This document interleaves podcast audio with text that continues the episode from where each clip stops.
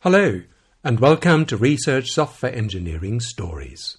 This episode of RSE Stories is brought to you from the UK and Europe in collaboration with the Society of Research Software Engineering in the UK. My name is Peter Schmidt. I'm a research software engineer at the University College of London, and I will be your host for this episode. Today I'll be going to Germany to meet with Stephan Druskat, all virtually, of course Stephan is a research software engineer at the Alexander Humboldt University in Berlin. He works in the exciting area of digital humanities and linguistics and is a very active member of the RSE Society and community in Germany. Hello and welcome to the show. Thank you. I'm excited to be on the show. Stephan, let's start with how did you become a research software engineer and what's your journey? So I think my journey to becoming a research software engineer probably started at the tender age of, I think, seven or eight when I went to the local library and got old chip magazines. I learned the scripts that were printed in them in BASIC by heart and went to the department store to type them into the C64s on the display there to show a randomized star field, which couldn't be, uh, basically an endless loop. But I I kind of forgot about computers for a long time and I did my MA in English and German literature, modern German literature and linguistics. During my studies, I was attending a course on corpus linguistics where we talked about digitally accessing linguistic corpora, especially the BNC, the British National Corpus. And the software we were using and I was presenting to the class was very, very basic. So it was basically a keywords and context functionality so where you could look for words and look to both sides um, of the context of the words and try and find something interesting linguistically. I realized then I was coming back to my very early interest in, in computers and how they worked, how, how the linguistic tools worked, and was realizing that they were actually really limited. I spoke to my professor about that, and he was agreeing that the, there's a lot that could be done for linguistics in terms of computational tools. So um, he actually drafted me then as a student assistant. Um, his name is Volker Gast, by the way. He's also my PI in one of my projects at the moment. And he's a professor for English linguistics at the University of Jena and Thuringia. This was a proper linguistic research project. They were doing research on reciprocal markers. It was a typological project from a range of languages and putting their findings into a database and my job there was actually my first RSE job, although I obviously had no idea what an RSE was at that time, which was around 2009 or 10, I think. So they had this database and they asked me to construct a meta search interface so they could find out about the status of the database itself and its contents, what was in it, what was missing, etc., who filled in what. And that's what I did in the course of about a year. I had absolutely no idea about programming at that time. And it was usual stacks. So HTML, CSS, MySQL, and PHP. And was the PHP that um, was really interesting to learn, but I also wrote, wrote horrible code because in the as a student in the context of a year with no previous um, experience, you can probably imagine what came out of that long spaghetti code, probably very buggy. And sad to say, I just looked today and the, the tool, although it has been online for a couple of years after the project ended, is no longer there and the database is no longer accessible. So I guess that speaks for uh, RSEs and the role they, they should play in, uh, in research these days. Make sure that tools can still work for a longer time past the end of a project. Basically, after that, after my MA, a couple of weeks later, the same professor asked me whether I wanted to be part of a another research project. This was another typological project. And I said yes. And they wanted me to write an annotation tool for linguistic corpora. We drafted some requirements and I set out and did a two week community college course on Java um, because one of the problems they had is that they couldn't display some of the UTF uh, symbols properly in their in the software they had.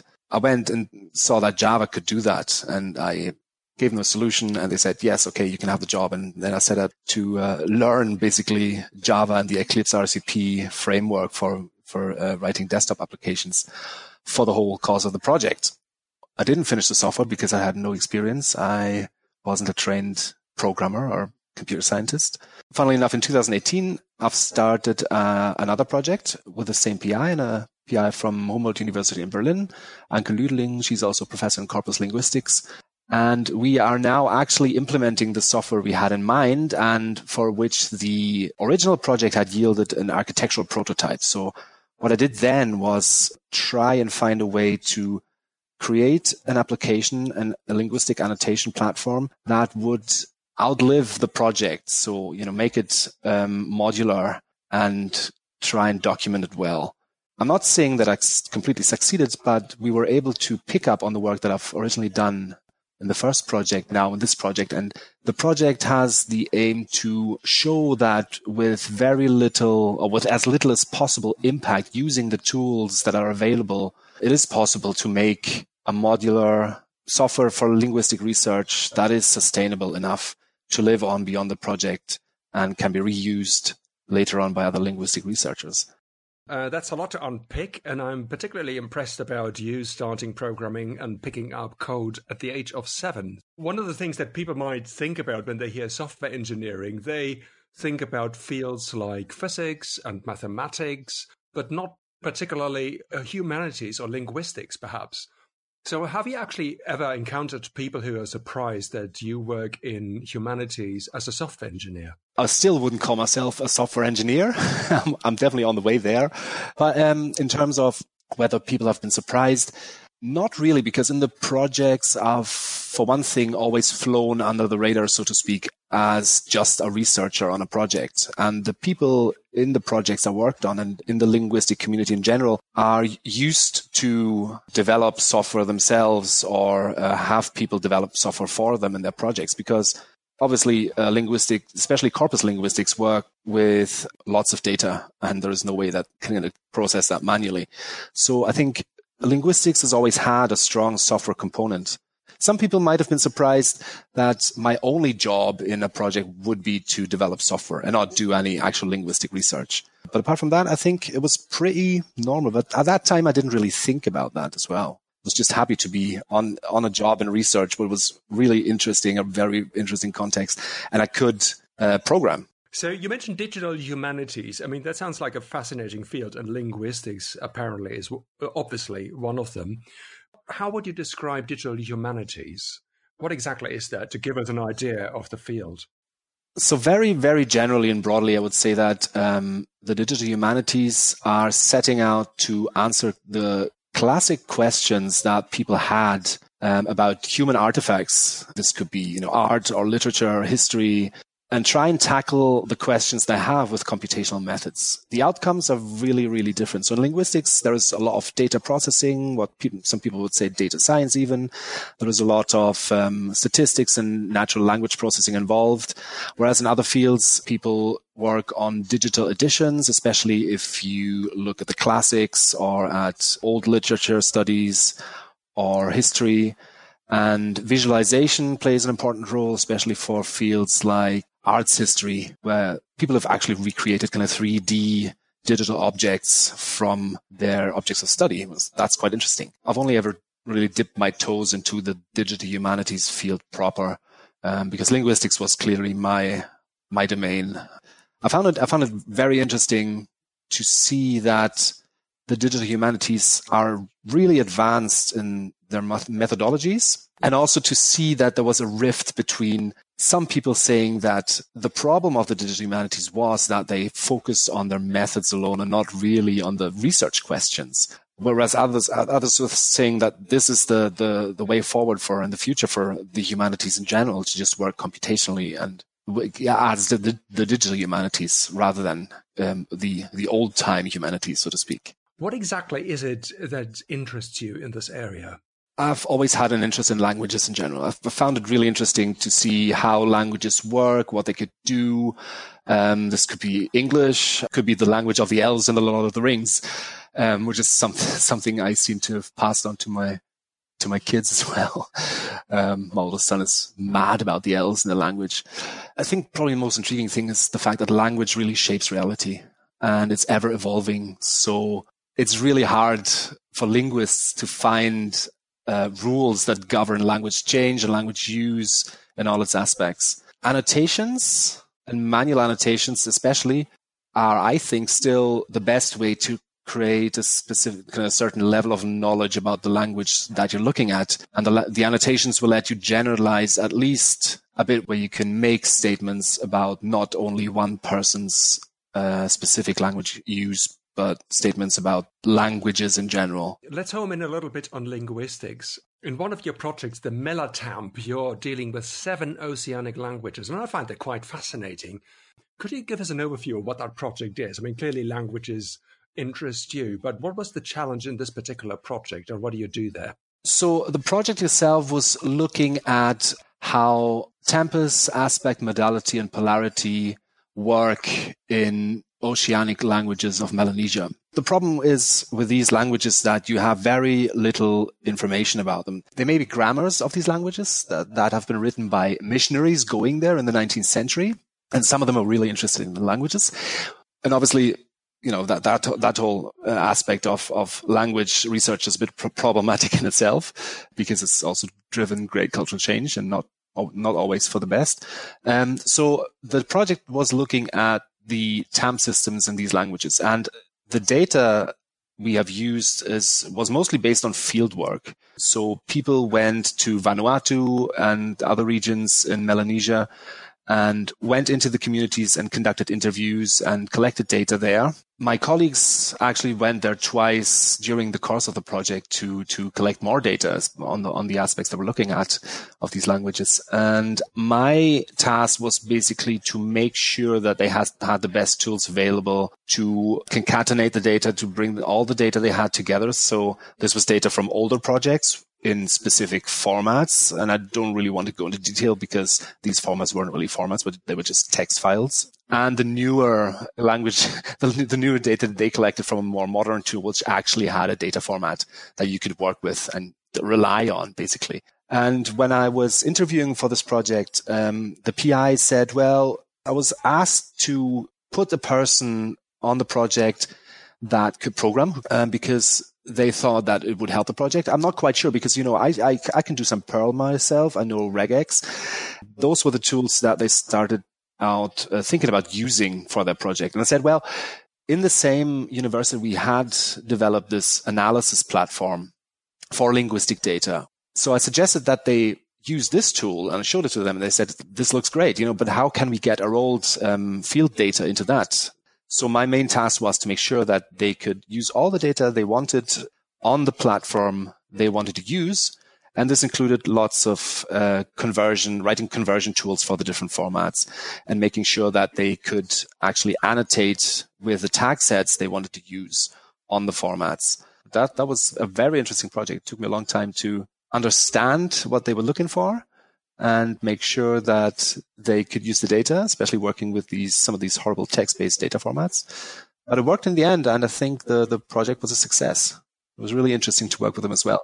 I learned a lot about the culture, and especially preparing the field, helping prepare the field work was another aspect that was interesting because I learned a lot, a lot about how linguists can work in the field and how they can make sure that the data they get doesn't show their own influence on the interviews if you know what I mean. Was it in the nature of preserving or just understanding them better and kind of categorizing them? So, what was the main drift of the project? So, I think it, the the project itself sat on the interface of language documentation and language preservation. So, we made sure that we deposited all the language, uh, all the data we had gathered in repositories for language data, so they can be, be preserved. Some of these communities in in Melanesia are really, really small and will probably be extinct in, say, something like 50 years. And the, the other aspect was clearly to, to find out more in a typological sense, um, how these TAMP systems, so tempus, aspect, modality, and, and, and polarity work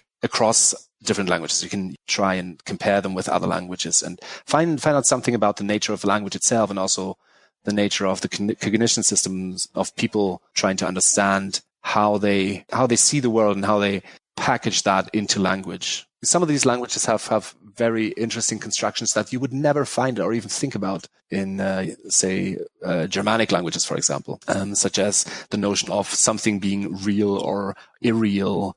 That's not that, that's something that we can say, say in German or in English, that use in language, but they have specific markers for that, and that was really interesting to see. Did you actually ever go there yourself on a field study? Oh, I wish I, I wish I could have. Um, I bet we had we had quite quite a handsome travel budget, but it was all used up, and for good reason, um, for the linguistic researchers to go there and conduct the field work.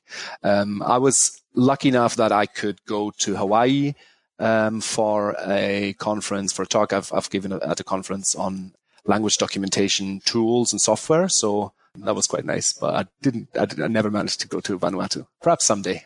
I hope so. Maybe we can move on to one of the other areas that you mentioned already, uh, which is annotations and citations. Let's start with annotations. I come from a publishing background, and annotations for me mean something very specific, like highlighting text and putting notes into a PDF, etc. But I think annotations in your context mean something quite different. Could you explain that a little bit? So I've actually stumbled about this, the difference between the meaning of annotations when I was working for a publisher myself.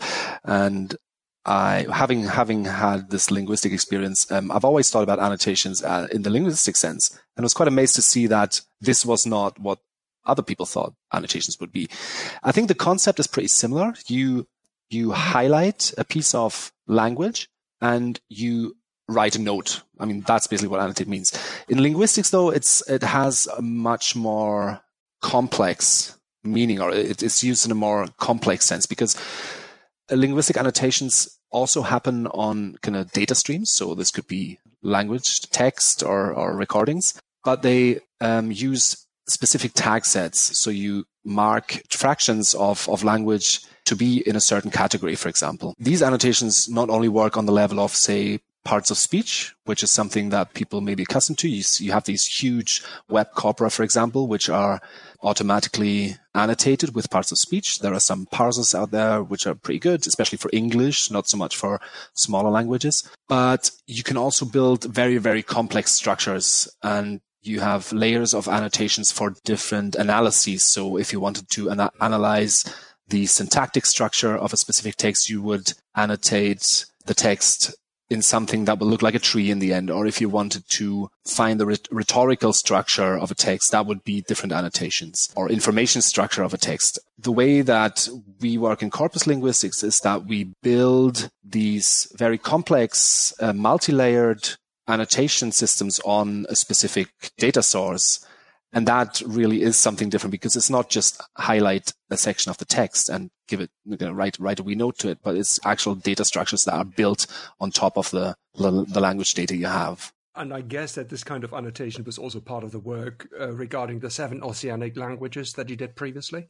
Yes, so um, the annotations um, that the researchers used were, were mostly um, on the morphological level. So the sections of a word say that have specific meaning. And using the annotations, they could then find structures in the language data which would allow them to make deductions fr- about the language they were looking at. Because they were using a specific tag set for all the corpora from all the languages, these annotations could then be used to, to actually compare the languages based on the data.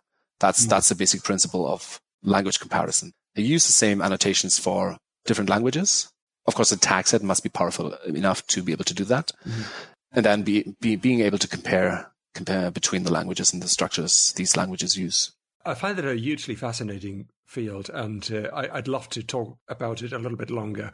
And maybe you need to have a separate podcast about this, actually. But um, uh, it's it, because it's such a huge field, yeah, and there's so so much to explore. But what I would like to do next is to move on to the subject of citations, and in particular, citing software. Maybe we can start by you explaining what you did in citations and the contributions you made to the field. So I actually stumbled across the uh, the topic of software citation by chance. I was at a workshop called WSSSPE, uh, which is the workshop for sustainable scientific software, colon practice and experiences. And this was before the RSE conference um, in 2017. And we had discussion groups and I was looking at some, some blog posts on the blog of the Software Sustainability Institute. And I found this very interesting blog post by Robin Wilson saying that, you know, if you want to cite software, and I could clearly see that this is a problem because not a lot of people are properly citing software. If you want to cite software, or if, rather if you want to make your software citable, why don't you just put a file, a text file like a README into the repository of your software that gives people a BibTeX snippet and some text explaining why they should use this BibTeX snippet to to cite the software they're using. Um, the concept of why they should do this was pretty clear to me, and but I thought there could be something better than um, having some free text and a BibTeX snippet because it's really hard for a machine to uh, understand what it's looking at.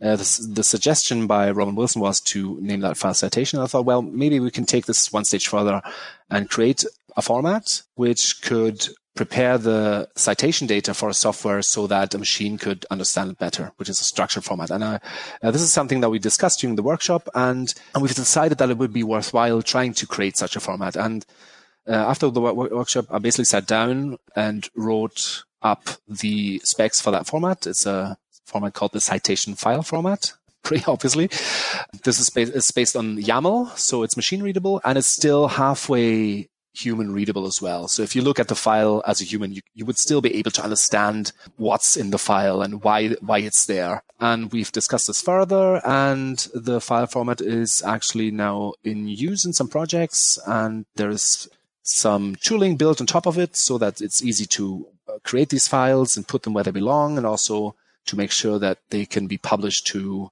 um, repositories such as Zenodo. Shortly after that, Dan Katz and Neil Chue Hong asked me whether it would be interesting for me to join a group called the Force 11 Software Citation Implementation Working Group.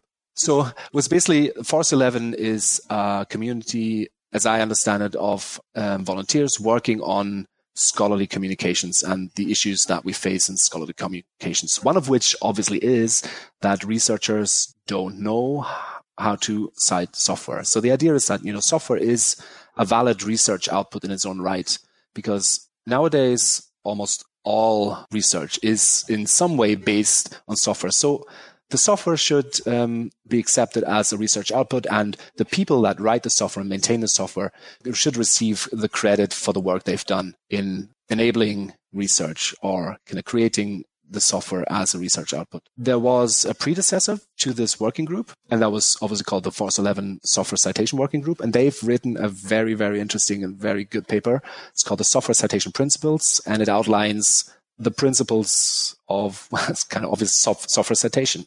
For example, that you should accept that software is a valid research product and it should be cited as such. So basically on par with papers, for example. So the uh, Software Citation Implementation Working Group works on building solutions for software citation based on these principles.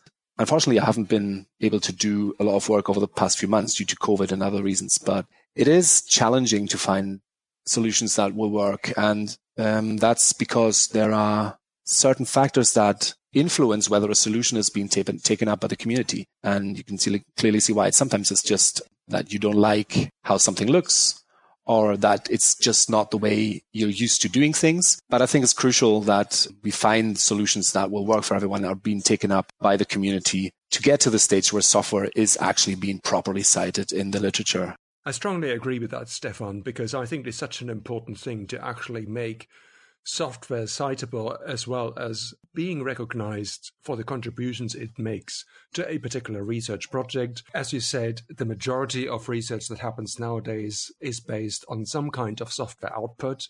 How can we make research software citable? What kind of steps can a researcher take to make that happen? So I think the most important thing is to think about this from the day they start their work on a new on a new software project one of the major problems in software citation is that it's easy to find the respective metadata for a paper, for example, because every, everything is there on the first page of the paper. You have a list of authors and you have a title, you have uh, a date of publication, and usually you also have a DOI, an ID which will help people go to the exact version of the paper they want to look at. This is not so obvious for software, especially the uh, question of the who, who is the author of a software must be determined cannot be determined by an editor or by the reader, but must be determined by the people who work on the project. And there are lots of people who are not even working on the code for their software themselves. They might be testers, they might be designers, they might be PIs who are setting out the general plan for the uh, software project. And these people may have to be in the author list as well. So one very important step is as a research software project, you should make clear to your users and to the people who will cite you what metadata they should cite the software with. So that's that's the very first basic step. The other important step is obviously publish your software. Make sure that you give version numbers to the versions you want to publish and make it an active process of taking a specific version you want to publish and put them somewhere where this version will not change and can be given persistent identifier. For example, you could upload the version you want to uh, publish onto Zenodo and there it's given a DOI. And if you have another version, then this could go on the same dataset on Zenodo, We'll get a new DOI, but will also be subsumed under a parent DOI, which is really important because this way people that want to write maybe compares different softwares within a specific field can refer to the software project and people that use a specific version of the software for their research can cite the specific version they have used using that DOI, for example. There are still some hiccups in the process, and that has to do with the publication process itself and how you can reference software that hasn't been published, etc. But I think providing the citation metadata is really important and actively publishing your software is also very important. I think it's an important start. And I think since both of us have worked for publishers before, Stephan, I think you touched on a very important point.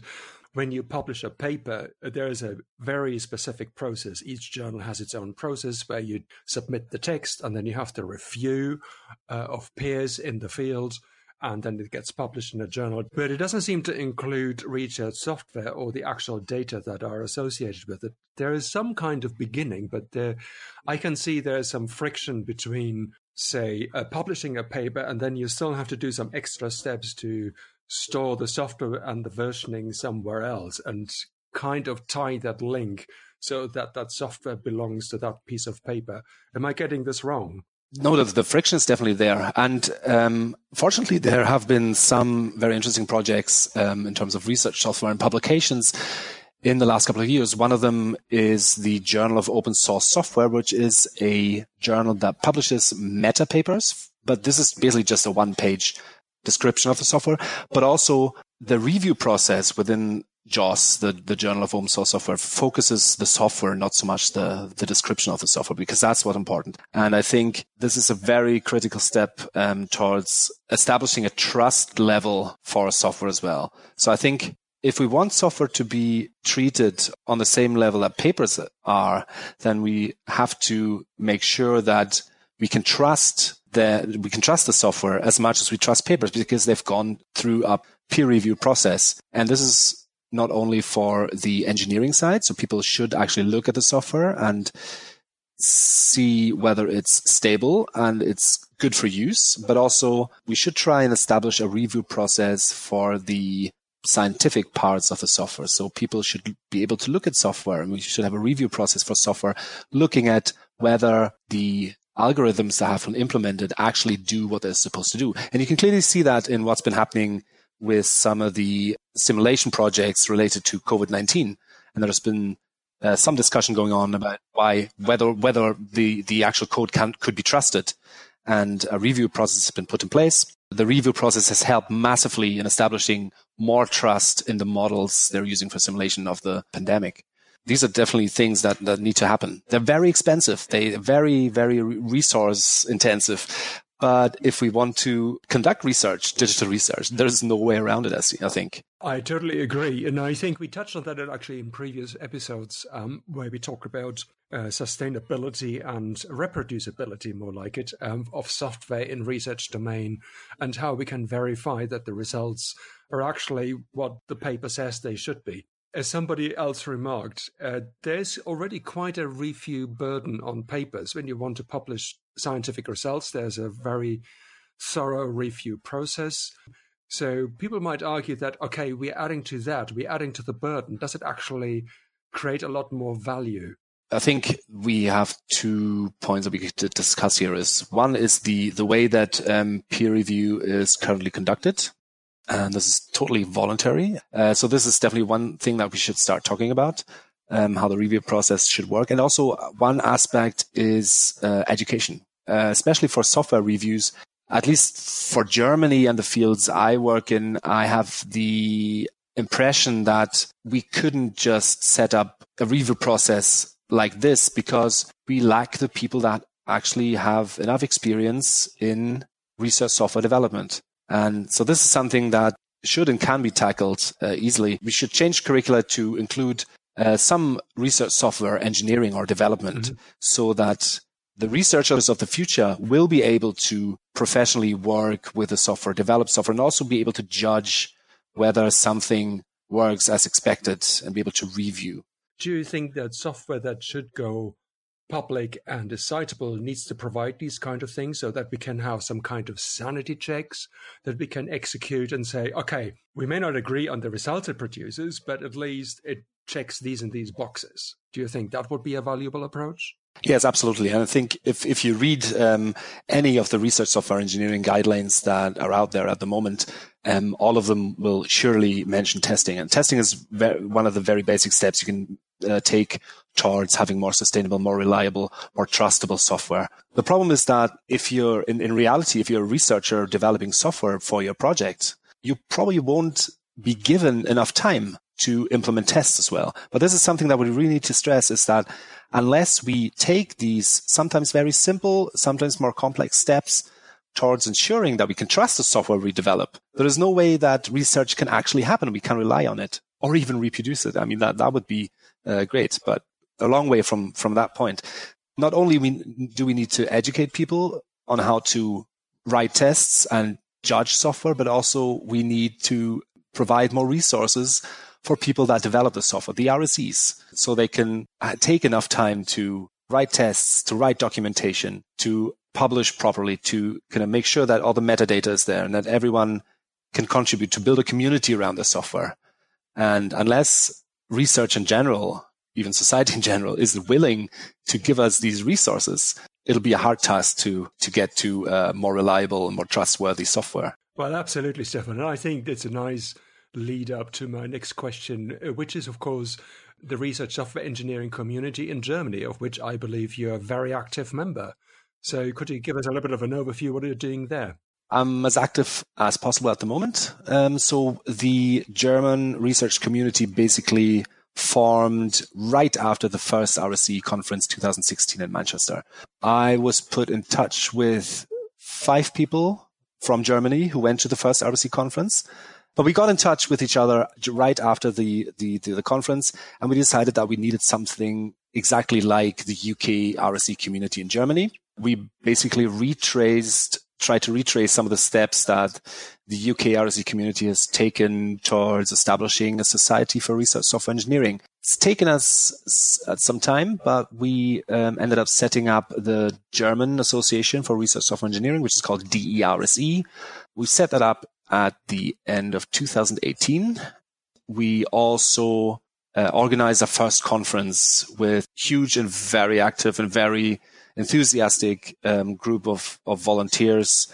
And we ran de-RSE 19, the first um, German conference of research software engineers in June 2019. And that was a huge success and I think a good starting point uh, for the German RSE community. Since then, we've been involved with some consortial initiatives around funding in Germany. We have now something like 50 members in the community, I think. And we're still looking at growing. And we're part of something that's been publicized only yesterday, which is SORSE, S-O-R-S-E, which is the series of online research software events that takes place now because we had to cancel not only the German RSE conference this year, but also the UK RSE conference this year, etc. one thing that's that we've done with with the RSE in this year is we publicized our first, or we published our first uh, position paper on research software sustainability.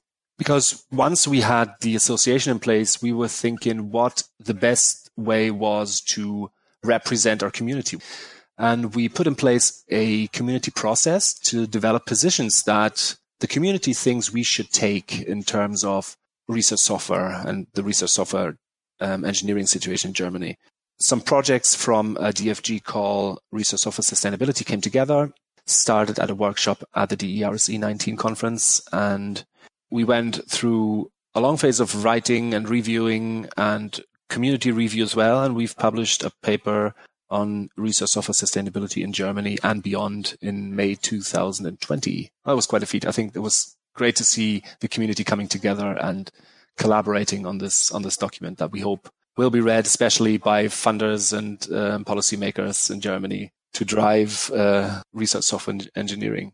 Yeah, I think it's great to see that a research software engineering community is growing. And I heard from Simon Hettrick, who is one of the directors of the Software Sustainability Institute, that uh, Belgium actually came on board, um, I think, in the last couple of weeks. So I think it's growing, and I think people recognize there's a growing need for having people with software expertise in research. Going back to um, the Research Society and uh, Research Software Engineering Society in Germany, what do you think are the next big challenges for you guys? So I think in Germany, um, the situation is a bit special because what happened in the UK, I think, was that the community has grown over about a decade before the association was was founded. In Germany, we went the other way around. So we founded the association and ran the first conference before having a good idea of who the community was. And I think that in general, it's still the, one of the main issues is still creating awareness of the importance of software and research in general. In the next step, also the people that develop and maintain the software. I think we've made some progress, um, especially because we see that structures around the research software development community are being built in some research institutions. There's increased awareness um, on the funding side of things, uh, but still we would love to grow the community a lot more and maintain the impact we've had and grow that as well and hope to influence especially uh, research policy in Germany and the university specifically. Mm-hmm. Uh, I'd love to continue talking to you, Stephan, but I'm afraid we have to come to an end now. So let me finish with two questions that I'd like to ask at the end of each podcast. And the first one is if you imagine a point in the future, sort of 20, 30 years ahead, and you look back to your career, what would a successful career as a research software engineer look like to you? Oh, that's a tough one. So I, I think looking back, I would be very happy to be able to say that I have helped create and maintain software that has been used for research and has yielded results beyond the original scope of the project that has been created. This is, I think this is a very important point that so making software more sustainable is actually better for research. So this is one thing I would really like to be able to say at an old age that I've helped um, doing that. And the other thing is that I hope to be able to say that um, some of the work I've done has helped software achieve the status of a fully accepted valid research output. Okay, very nice. Thank you, Stephan. And finally, we talked so much about work and research and software, but what do you like to do when you're not programming, helping research, or leading teams? yes. Um, so this would clearly be music. I've, I've played in bands for what, over 25 years now. And this is actually the thing I miss most in the, in in the current, in the current pandemic that I'm not able to tour, for example, as much as I was earlier on. This is, you know, this is partly obviously due to work and kids as well. But, um, music has been the second, at least the second most important factor in my life. And I definitely want to keep playing in bands and go go on tour if time and the, the health situation permits. Uh, I like reading as well. I like hard science fiction, especially the work of uh, British authors such as Alastair Reynolds and the late great Iain M. Banks. Yes, and I think that's probably will will ever be all I have time for with having you know having three kids and, and working in research and really enjoying that as well and putting in putting an effort there. But take away the music from me, and I'm only half human. what instruments do you play? I usually play the electric guitar. Um, I've had nine years of training on the piano, which mm. uh, was good, but I was glad that I could stop doing that and start playing in bands. I've played uh, bass and sang in bands as well. I've played in a band uh, once where I did drums, uh, but I don't think that would have been a very nice experience for anyone. It was good fun though. It was good workout. I bet. Could probably use that today. Um, would help me lose some of the corona uh, belly I've, I've accrued here. well, uh, thank you so much, Stephan. It was such a great pleasure talking to you, and it was very exciting. And um, I wish you all the best for your future projects. Thanks very much indeed. I, I was very excited to be on the project, and uh, good luck with the with the rest of the podcast. Cheers. Thank you so much for listening. We hope you enjoyed the show, and we would like to see you again in future. If you like this episode, it'll be great if you could leave a review wherever you download your podcasts from. And with that, goodbye.